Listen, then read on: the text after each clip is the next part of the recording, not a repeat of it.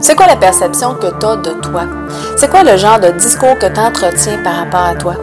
De quelle façon tu te parles à toi-même, que ce soit quand tu commets une erreur ou quand tu relèves un défi ou tout simplement en règle générale?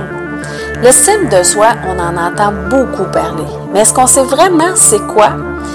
De quoi est composée l'estime de soi? Comme tu l'auras deviné dans ce premier épisode de la troisième saison de La Voix du bien-être intérieur, je vais te parler d'estime de soi. Tu vas découvrir c'est quoi exactement l'estime de soi, le lien avec le sentiment de solitude ainsi que les quatre ingrédients qui la composent et à mettre en place pour la développer, cette estime de soi-là.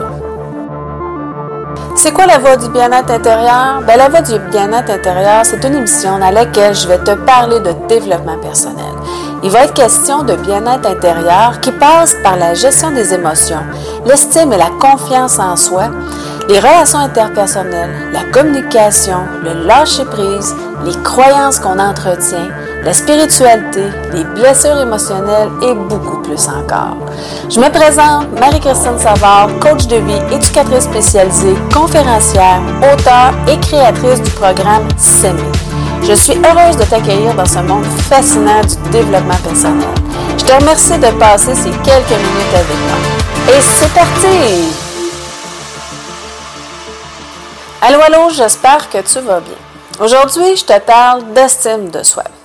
En fait, l'estime de soi, c'est la base même de l'amour de soi, hein, parce que je vois pas comment on peut apprendre à s'aimer si on n'a pas une bonne estime de nous-mêmes. Elle est essentielle pour traverser les adversités de la vie, les coups durs hein, de la vie. Elle est à la base même de notre bien-être psychologique et de notre bonheur. Selon certains psychologues, c'est l'estime de soi qui nous protège contre la plupart euh, des, problèmes de santé mentale et est un allié, un partenaire inestimable pour passer à travers nos difficultés et pour relever les défis. En fait, je vois pas comment on peut traverser une période difficile, faire des choix en fonction de notre bien-être, en fonction de ce qu'on veut vraiment, de nos besoins, si on ne s'estime pas nous-mêmes. si on pense qu'on n'en vaut pas la peine, si on se dit qu'on ne le mérite pas, et pire, qu'on mérite tout ce qui nous arrive de fâcheux, de négatif, tous ces événements désagréables et pénibles qu'on peut vivre. J'ai travaillé pendant plus de 14 ans en tant qu'éducatrice spécialisée en centre de réadaptation auprès des adolescents en difficulté. Et si tu savais le nombre de fois où j'ai entendu des jeunes me dire qu'ils ne méritaient pas d'être heureux et combien de fois j'en ai vu se faire du mal au point là, de mettre leur sécurité en danger et leur vie même en danger, euh, je trouvais ça tellement triste de les entendre ou de les voir se maltraiter comme ça. Tout ça parce qu'il n'y avait aucune estime d'eux-mêmes, parce qu'ils croyaient fermement qu'ils n'en valaient pas la peine. L'estime de soi, c'est quoi?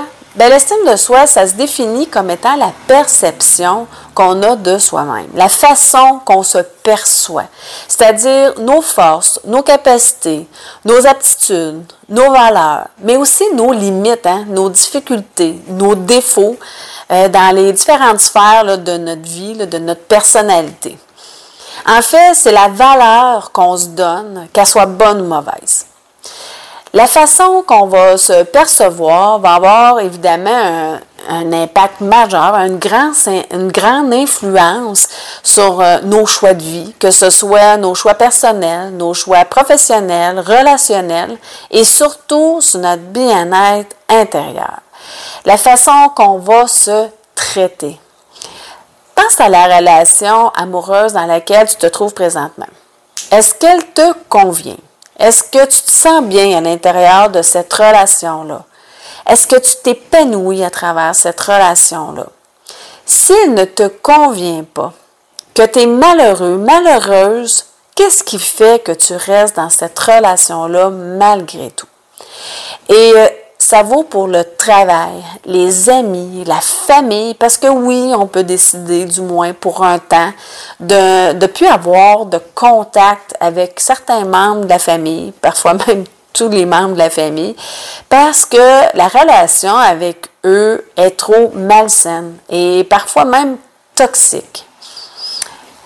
quand on a une bonne estime de soi, ben, on reste pas dans une situation qui ne nous convient pas, dans laquelle on ne se sent pas bien et dans laquelle on ne s'épanouit pas. Au contraire, on va faire des choix en fonction de ce qu'on veut vraiment, en fonction de nos désirs, de nos rêves, de nos aspirations, pour s'épanouir et pour se sentir bien. J'ai été mariée pendant plusieurs années et ce qui m'a amené à mettre fin à la relation après presque dix ans de mariage, c'est justement parce que je me sentais plus bien dans cette relation-là. En fait, j'étais en train de m'éteindre littéralement à l'intérieur. Et euh, ce fut la même chose quand euh, j'ai quitté mon emploi là, pour les centres jeunesse, qui est devenu le CIUS maintenant, parce que comme je l'ai mentionné là, plus tôt, j'ai travaillé comme éducatrice euh, spécialisée auprès des adolescents qui ont des troubles, euh, des, troubles graves de comportement, là, des difficultés. Et euh, ce qui m'a motivée, décidé là, à, à, enfin quitter cet emploi-là, parce que c'est parce que je m'épanouissais plus dans ce travail-là. Euh, c'est que j'avais envie de faire autre chose, de développer mon plein potentiel et de me construire une vie encore meilleure. Mais surtout aussi de m'épanouir davantage dans mon travail. Pour plusieurs auteurs, euh, l'estime de soi fluctue hein, dans le temps, change. Donc, il est possible qu'elle augmente ou qu'elle diminue à un moment ou l'autre de, notre vie. Par contre, euh, elle se développe tout au long de notre vie. Hein, accroître son estime de soi, ben, ça permet de mieux se connaître, de, mettre euh, ses forces en valeur, de s'exprimer de façon plus adéquate, de s'affirmer hein, davantage, de faire des meilleurs choix, de les assumer hein, et d'oser prendre sa place, là, etc. Pour d'autres, ben, on a juste une valeur extrinsèque, c'est-à-dire la valeur que les autres euh, que les autres vont nous donner, que la valeur qu'on a aux yeux des autres et qui vont nous accorder. Pour eux, pour euh, ces, ces psychologues-là, ben, la valeur intrinsèque, si elle existe, ben, elle ne peut pas ni augmenter, ni diminuer, ni être supérieure, ni être inférieure aux autres, puisqu'on ne peut pas être ni plus ni moins qu'un être humain et tous les êtres humains ont la même valeur. On est tous égaux. En réalité, ce qui fait qu'on se lie avec les autres, euh, c'est tout simplement les, intérêts, les valeurs qu'on a en commun. Mais est-ce que ça fait que les autres gens avec lesquels on peut-être qu'on a moins d'affinité, qu'on a moins de concordance, euh, ça fait-tu d'eux des êtres inférieurs à nous? Bien sûr que non. On n'a juste pas les mêmes goûts. On n'a juste pas les mêmes intérêts, les mêmes valeurs. Voilà tout. Aussi, on n'est pas nos comportements. Hein. C'est-à-dire que nos comportements n'ont rien à voir avec ce qu'on est comme être humain. Euh, je peux adorer une personne sans nécessairement prouver certains de ses comportements. Mais je sais que c'est une notion très difficile à comprendre et surtout à intégrer parce que on a été habitués, on a été éduqués que nos comportements font partie de nous, alors que c'est totalement faux. Nos comportements, on peut les changer, mais on ne peut pas changer le fait qu'on soit un être humain avant tout. Et ça change toute la donne. Bref, tout est dans la façon qu'on se perçoit soi-même et qu'on perçoit les autres. Il semblerait que de plus en plus de gens souffriraient de solitude, et ce, malgré la présence des réseaux sociaux qui existent et euh, qui sont euh, hein, des portes ouvertes sur le monde, et une grande partie de la population aurait euh, ressenti ce sentiment de solitude-là au cours de, de sa vie. En fait, la solitude et l'estime de soi seraient liées, c'est-à-dire qu'une faible estime de soi, euh, engendrerait la solitude et la solitude générerait une faible estime de soi. Bref, ça a un effet boule de neige. Plus tu as une piètre estime de toi-même, ben plus tu vas avoir tendance à t'isoler parce que tu penses que tu n'es pas assez intéressant pour rencontrer des gens, parce que tu penses que les gens ne s'intéresseront pas à toi. Donc, tu n'oses pas aller vers eux. Et plus tu vas t'isoler, ben plus ton sentiment d'être nul, euh, de ne pas être intéressant, ben évidemment, va être augmenté. Dans le fond, tu vas juste confirmer cette croyance-là de par tes comportements à toi. Il y a plusieurs études qui confirment le lien entre la solitude, entre la solitude et euh, une faible estime de soi. Les gens qui ont une faible estime de soi auraient tendance à détester les autres. Moi, j'ai quand même été surprise de, de, lire ça. Hein. Euh, aussi, la solitude serait liée à une tendance excessive à la compétition. Il y a d'autres chercheurs qui vont dans le même sens et qui suggèrent que certaines attitudes et comportements nuisant aux interactions sociales satisfaisantes, hein, qui accompagneraient le faible estime de soi et qui favoriseraient ainsi des conditions favorables à la solitude. Dans le fond, tu vas te comporter de manière à te faire rejeter ou en tout cas que les gens soient pas attirés par toi. Donc, euh, tu vas créer toi-même ton sentiment de, ben, une condition de solitude, dans le fond. Par exemple, euh, une personne qui n'a pas beaucoup confiance en elle, euh, ben, au niveau social, j'entends, ben, qui serait euh, sensible au rejet, ben, elle n'aura pas tendance à aller vers les autres pour établir des relations parce qu'elle va avoir trop peur de se faire rejeter. À l'inverse, la solitude peut engendrer une faible estime de soi. Par exemple, une personne qui vit la perte d'une personne significative, euh, que ce soit la suite d'un divorce, une séparation, un décès, peu importe, ben, elle va avoir, euh, du moins pour une courte durée, son estime de soi va diminuer, surtout si euh, elle donnait la responsabilité de son bonheur à cette personne-là qui est décédée, qui est partie. Hein. Euh, en plus, ben, dans notre société, ben, le manque euh, d'amis et le fait d'être célibataire ben, peut être perçu aussi comme un échec social. Et si cet échec-là est attribué aux caractéristiques de la personne, ben, ça peut aussi entraîner une baisse de l'estime de soi. Il semblerait aussi que les personnes solitaires se perçoivent plus négativement que les autres, mais aussi qu'elles pensent que les autres les perçoivent de la même façon, comme je l'expliquais plus tôt. Bon, là-dessus, je ne suis pas tant d'accord, mais bon, c'est des résultats de recherche. Étant une personne solitaire, je n'ai pas une, plus, euh, une plus faible estime de moi parce qu'il y a des moments où je préfère être seule. Mais ça ne m'empêche pas de voir des gens et ça ne m'empêche pas d'aimer être en, la compagnie de certaines personnes. Il y a quatre composantes qui sont à mettre en place là, pour favoriser le développement de l'estime de soi. Premièrement, il y a le sentiment de confiance en soi.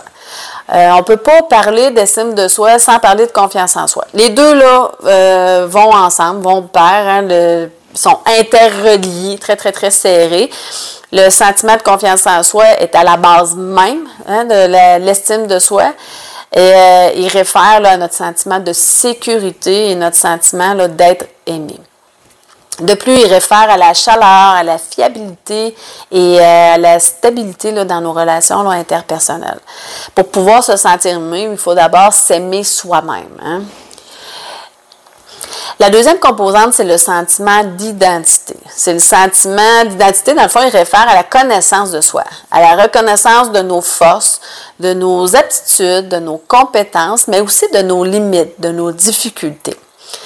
Il rapporte aussi aux attentes qu'on a envers soi-même et envers les autres. Et notre sentiment de fierté envers nous-mêmes, c'est-à-dire être capable d'être fier de nous quand on accomplit une tâche peut-être plus difficile ou quand on réalise un exploit, quand on réussit à relever un défi, etc. La troisième composante, c'est le sentiment d'appartenance. Le sentiment d'appartenance, quant à lui, il va se rapporter à la façon qu'on entretient les relations avec les autres. Je connais des gens qui passent leur temps à tester les relations, ce qui devient très souffrant et très lourd pour la personne qui les côtoie. Et il y en a d'autres qui vont chercher à contrôler l'autre. Bref, une relation saine est basée sur le respect de soi et de l'autre. Donc, quand il n'y a pas cette notion-là de respect dans une relation, c'est que la personne ne nous aime pas vraiment euh, tel qu'on est ou euh, et que, évidemment, si on, tolère ça, si on endure ça, comme euh, je pourrais dire, une relation comme ça, c'est aussi parce qu'on ne s'aime pas. Hein. Le sentiment d'appartenance réfère aussi au fait qu'on est unique et qu'on peut donc contribuer de façon positive dans un groupe. Chacun peut contribuer à sa façon en fonction de ses forces, de ses capacités et c'est ce qui crée la force d'un groupe.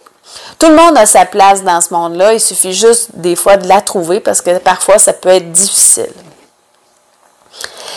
Finalement, la quatrième composante, c'est le sentiment de compétence. Le sentiment de compétence, lui, il réfère à la reconnaissance de ses habiletés, de notre sentiment de réussite.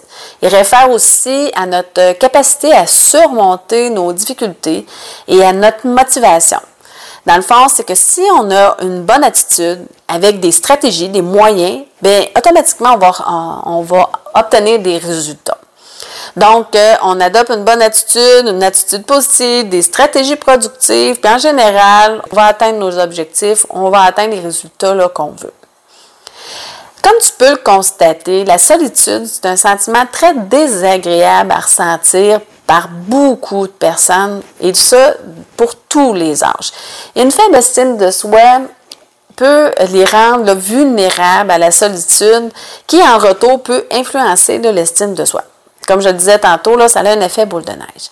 L'estime de soi est en lien direct avec la façon qu'on se perçoit et euh, peut avoir un gros impact, un impact même majeur sur euh, nos choix de vie, hein, que ce soit en lien avec notre vie personnelle, nos relations interpersonnelles, familiales, euh, au niveau professionnel, et sur la façon qu'on surmonte les difficultés.